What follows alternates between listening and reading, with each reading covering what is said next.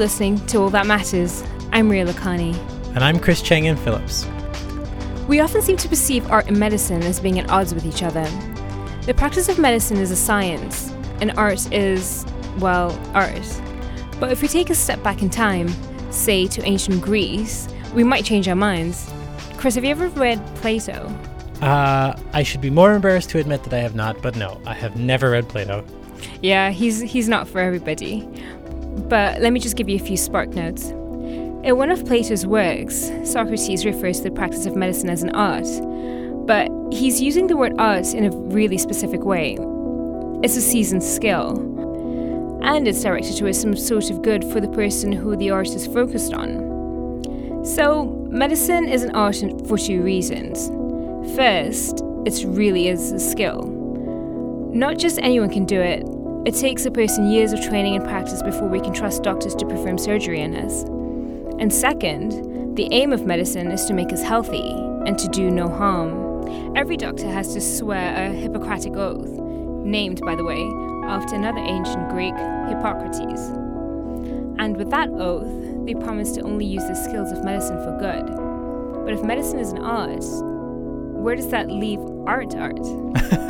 Well, maybe we can think about regular art in a similar way. It's not just fluff, it's a skill too, and one that people take a lifetime to hone. And as for being directed towards some kind of good, well, let's let this week's stories speak to that point themselves. Each week on All That Matters, we take small bites out of a big question, and this week we're talking about art and medicine. How do artists, and not just physicians, influence how we heal each other? We have two stories for you today, both looking at performance artists in the healthcare system, but they come from different sides of a divide. One takes the stage, so to speak, and the other works behind the scenes. We'll start with a story about a big personality and a really big heart. Demi Dupree, a 25-year-old former nursing student who wants to make a difference in the recovery of patients at the Royal Alex Hospital by using clowning as a tool for therapy, a practice that hasn't been employed by the hospital in 30 years. I got to visit her at a home in Edmonton to chat about her role at the Royal Alex. Just gonna tune it up here.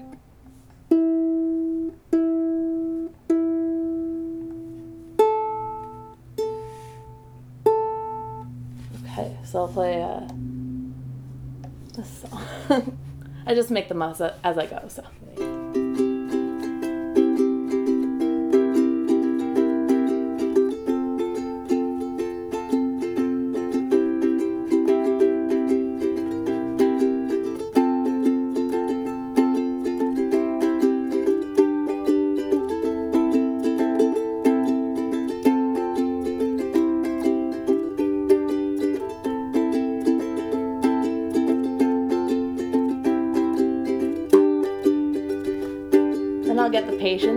I have some egg shakers in my bag, and so I'll get the patients to play the shakers along with me, and then some of them will dance, and then some of them will sing, and it's always really fun. And then we'll do a big finish up. Then we'll all clap and cheer.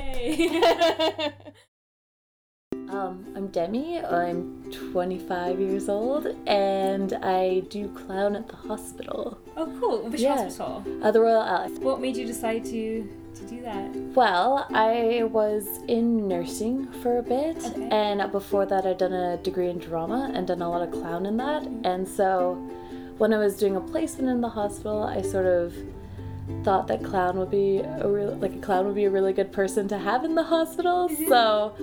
I went to a laughter therapy training program, and it was just like a weekend workshop, and I met a woman who's the rec therapist at the Royal Alex, and so I talked to her about it, about having a clown in the hospital, and we started making that happen. Like 30 years ago, there was a program there, but the clowns that were doing that, from what I've heard, weren't trained or really trained that well, so...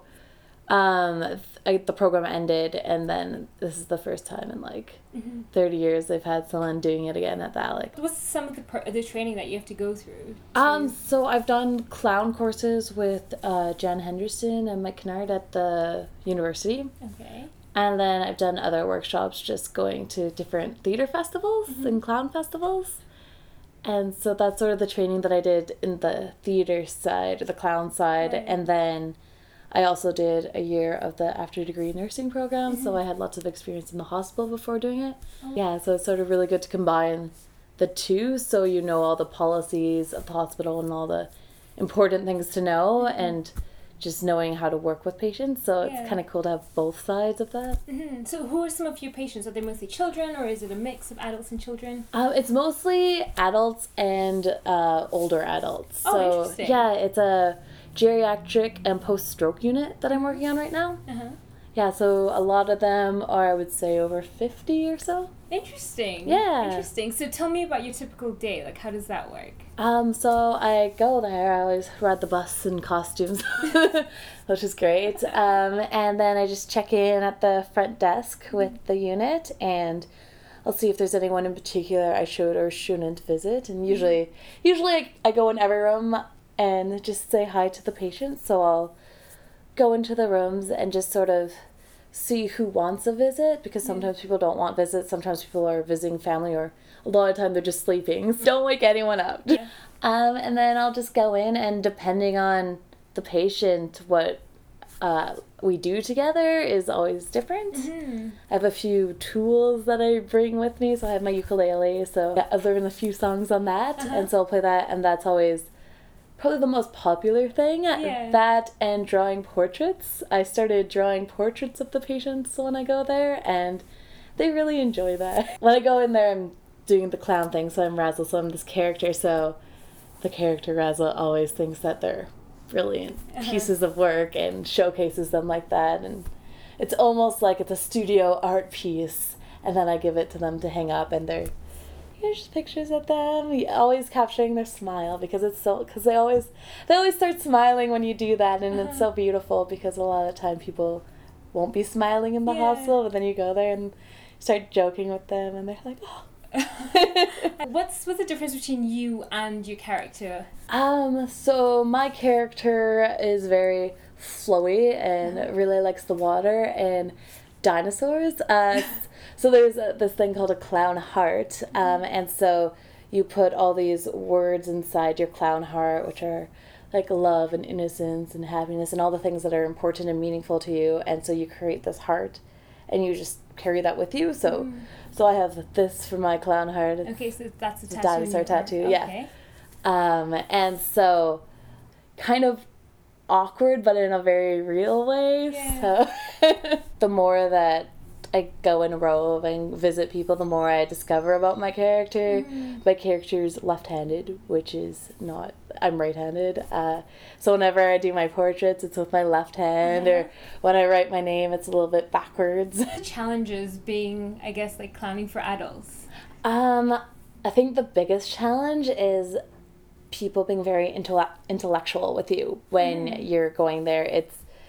because you want to take them into this world that's playful and sometimes imaginary, and a lot of the time they're just so in a place that's so thinking and just like, this is what's going on and happening right now, and aren't ready to play, or you have to sort of work towards the play, which is because instead of it being this is like what my illness is, and this is what's going on, and my day was I had Jell-O for breakfast, you want to sort of take them away and, I don't know, bring them into a song or yeah. something. So one time I visited a patient, and she had a lot of family with her, and I just started playing my ukulele, and they just started dancing and pretending like it was this Hawaiian luau. So the challenge is just getting away from what's real and right there, mm-hmm. and going into a more imaginative, playful place. Mm-hmm.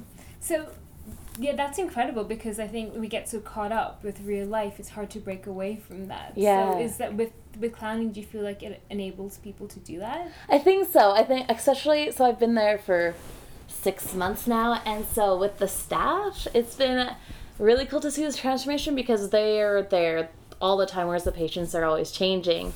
And so when I first came there, the staff were always like wonderfully friendly and yeah. pleasant and supportive, but now when I go there, they'll also be really playful with me, so they'll start joking. One day I went in there, and one of the health carriers was like, oh, like, there's something wrong with your nose. I think I think we're going to have to remove it. And so we just had this whole game of them going to do surgery on my nose. And it was just so much fun. Yeah. And it was just really cool to see them less serious and having fun.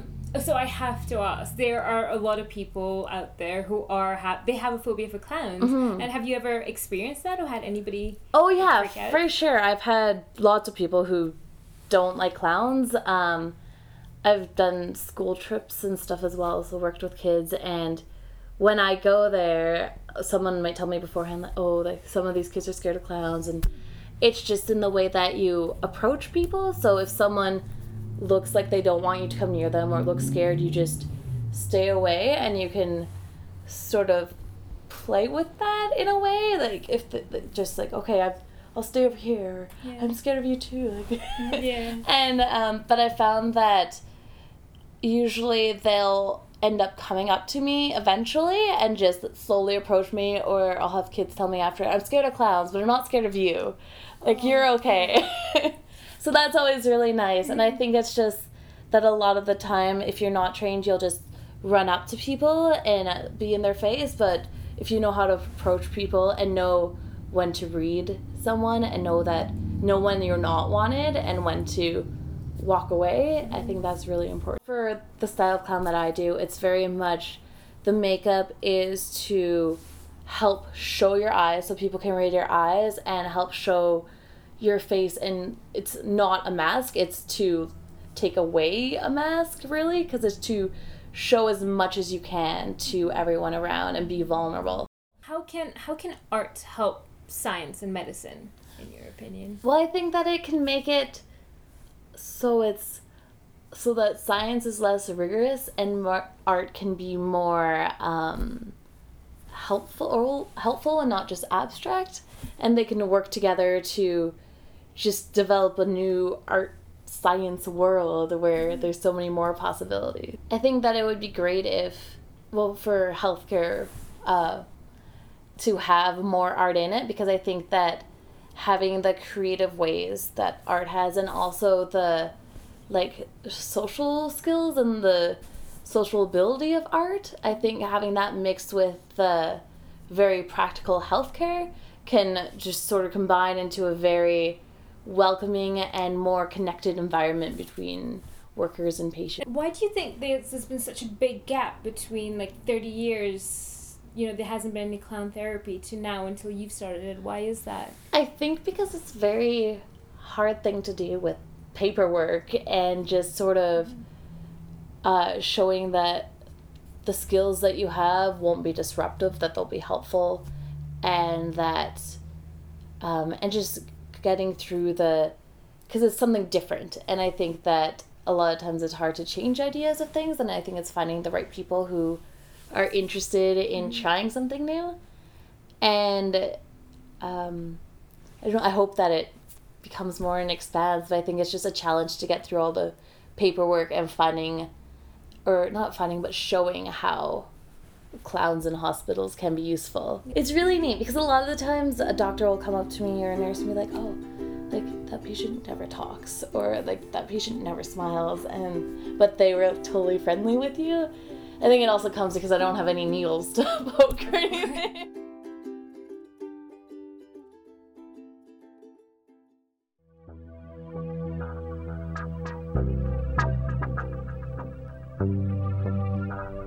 Thanks to Demi Dupree for talking to us.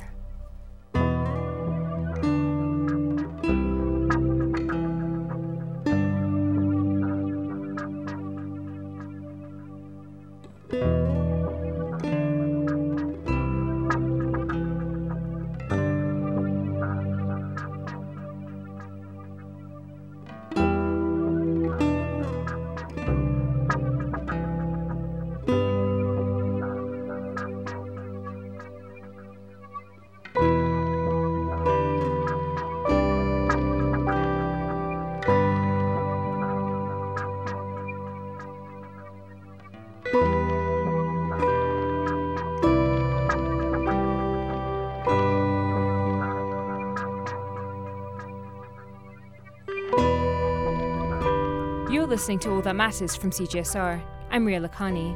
And I'm Chris Chang-Yen Phillips. Each week on All That Matters, we take small bites out of a big question. Today, how do artists influence medicine? How do they play into how we heal each other? Well, we heard from someone on the front lines. Let's take a look behind the scenes now. As a patient, you're never going to encounter the person in our next story. That's because this artist doesn't work with patients, he works with doctors. Andrew Ritchie is an actor by trade, but his art has led him now and again away from the stage and into the medical clinic. Our reporter Kay Rollins has the story. So, I want to start this story off with a clip from an episode of Seinfeld called The Burning, featuring Kramer, a slapdash eccentric played by Michael Richards.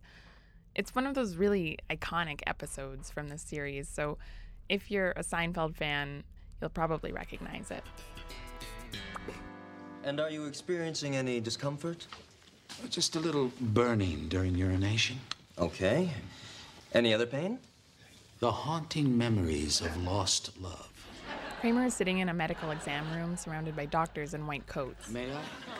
Lights? The lights are dimmed, and Kramer pulls out a cigarette. Then, leaning back pensively on the exam table and dramatically furrowing his brow. Our eyes met across the crowded hat store. I, a customer, and she, a coquettish haberdasher. Ooh, I pursued, and she withdrew, and she pursued, and I withdrew, and so we danced. And I burned for her, much like the burning during urination that I would experience soon afterwards. In this episode, Kramer has a job as a standardized patient. He acts out scenarios for medical students and pretends to have various medical conditions. The object is, in theory, to train medical students in diagnostics and bedside manner. So, can you guess what illness Kramer is supposed to have? Did he give you enough hints? Why don't you think about it for a while, and we'll get back to that later. Regardless, though, Kramer's performance is pretty silly, and it got me thinking, what is it really like to be a standardized patient? I talked to local actor Andrew Ritchie to find out. I'm Andrew Ritchie. I'm an actor, director, improviser in Edmonton. Andrew also works as a standardized patient in town now and then. So I asked him, is it anything like what we see in Seinfeld? No, that's definitely a theatricalized version of it. What is a standardized patient? Yeah, without giving too much away, a standardized patient is basically like a fake patient for medical students to practice with for like exams or tests. So they create real life, they create like situations they would run into on the job and how to deal with people.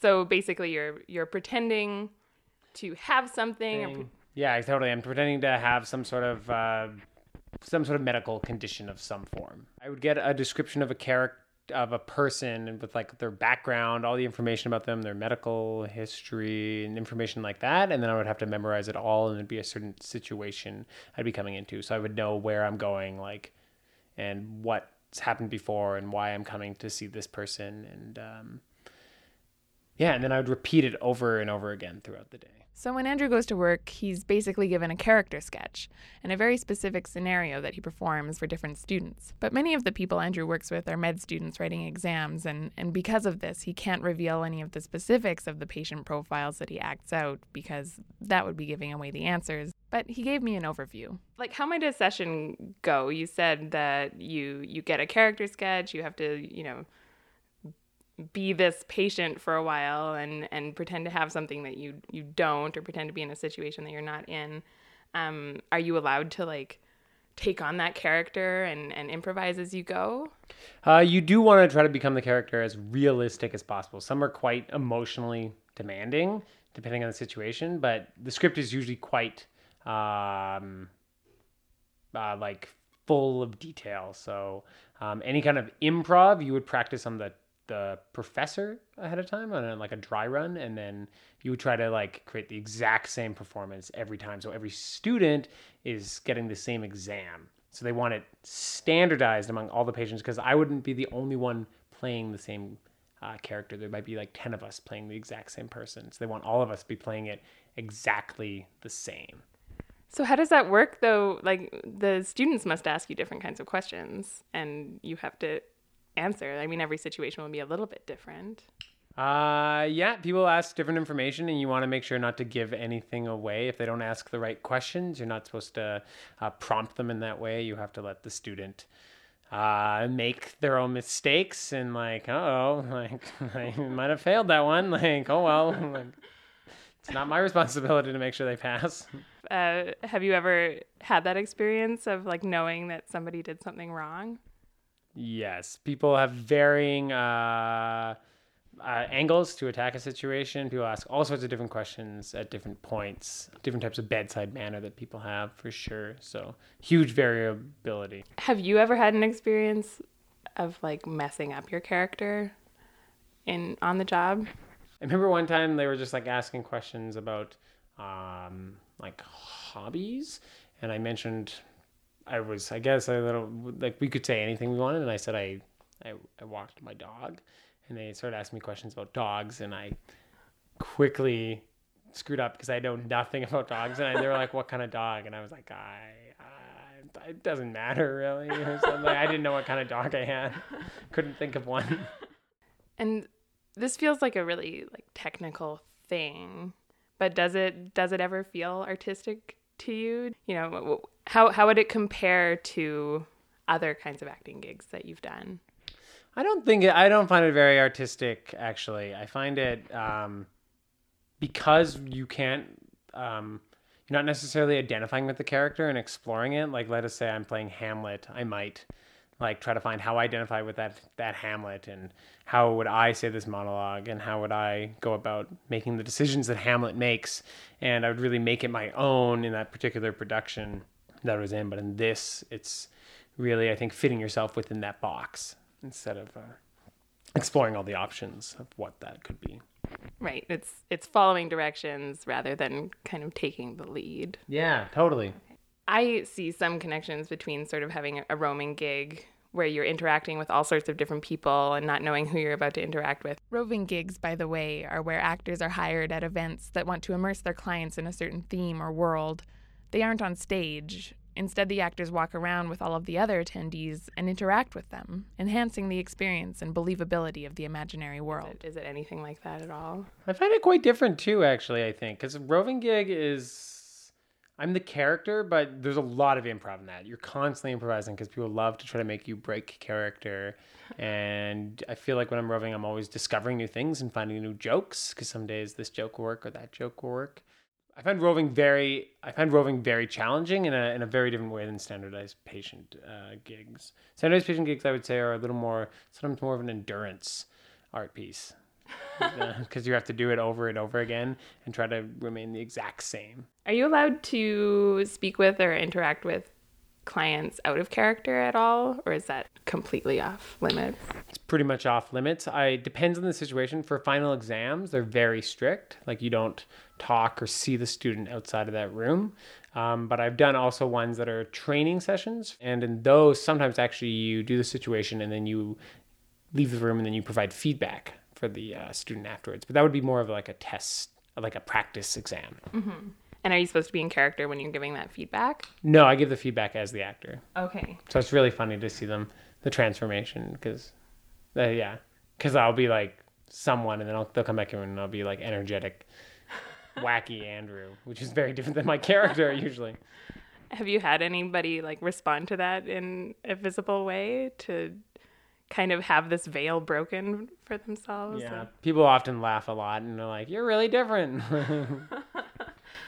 Why do so many actors get into this? For the record, about 50% of the people working as standardized patients are trained actors. The other half is mostly made up of people studying or working in a medical field. I think they pursue us. They're looking for people that are interested in playing a part. It is a form of acting, I would say. And it's I think a lot of actors do it in between other jobs.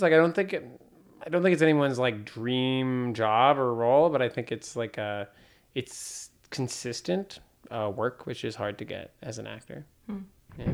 But they're just looking for people who can keep a character going. Yeah, keep a character going. Yeah, for sure. Okay, so it's not the playful, dramatic job that we see in Seinfeld, but it is a really important aspect of medical training, and the skills that actors bring to it, believably portraying a character and a situation that isn't their own, and maintaining their character through thick and thin is crucial to giving medical students a chance to gain clinical experience and get their legs under them before they embark on the real thing. A standardized patient like Kramer probably wouldn't be very helpful in training med students. Could you guess what Kramer has? Much like the burning during urination that I would experience soon afterwards. Gonorrhea! Gonorrhea! Gonorrhea. That burning sensation of love. I don't know about you, but I think I'll stick to doctors trained by standardized patients like Andrew and his colleagues.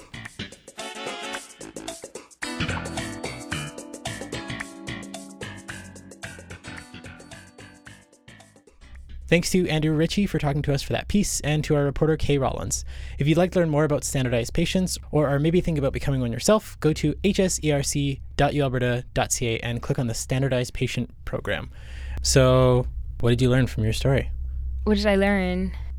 One thing that was really, really cool about talking to Demi Dupree was just how animated she was. You just look at her and you're like, yeah, like that makes absolute sense about how she uses clown therapy. She was wearing a lot of colorful clothing and bright lipstick, and her voice, like the voices that she put on when she was talking, she was a lot of fun to talk to. And it's great because she talked about how nursing was something that she wanted to do, but it really didn't fit her personality. And it's great how she used clown therapy to kind of integrate art and science in such a unique way. I thought it was interesting that one thing she said was that she hoped that art could make science less rigorous, mm-hmm. which I sort of took pause at and thought, isn't that what science should be? And, medicine is the ultimate evidence-based science because you have to deal with the evidence of what's in front of you. Definitely. That's the whole thinking behind Western medicine anyway. I thought it was interesting that she said that, hopefully medicine can learn from art mm-hmm. to be a little less evidence-focused. I thought she was kind of heading towards. Yeah. That's definitely very interesting. But I don't think that would be possible because, science is science, but I think she managed to find a really good balance. And I know I've spoken to a lot of healthcare workers, and I've got a lot of friends who are healthcare workers, and they tend to bring a lot of humor into their work, and sometimes it's not always easy, but I think it just helps them deal with, because they deal with a lot of illness, they deal with a lot of, death and all of that, but for them to find that balance and for them to, kind of give them strength, they use a lot of humor, and I think she found the perfect tool to actually incorporate that. So, yeah. All right.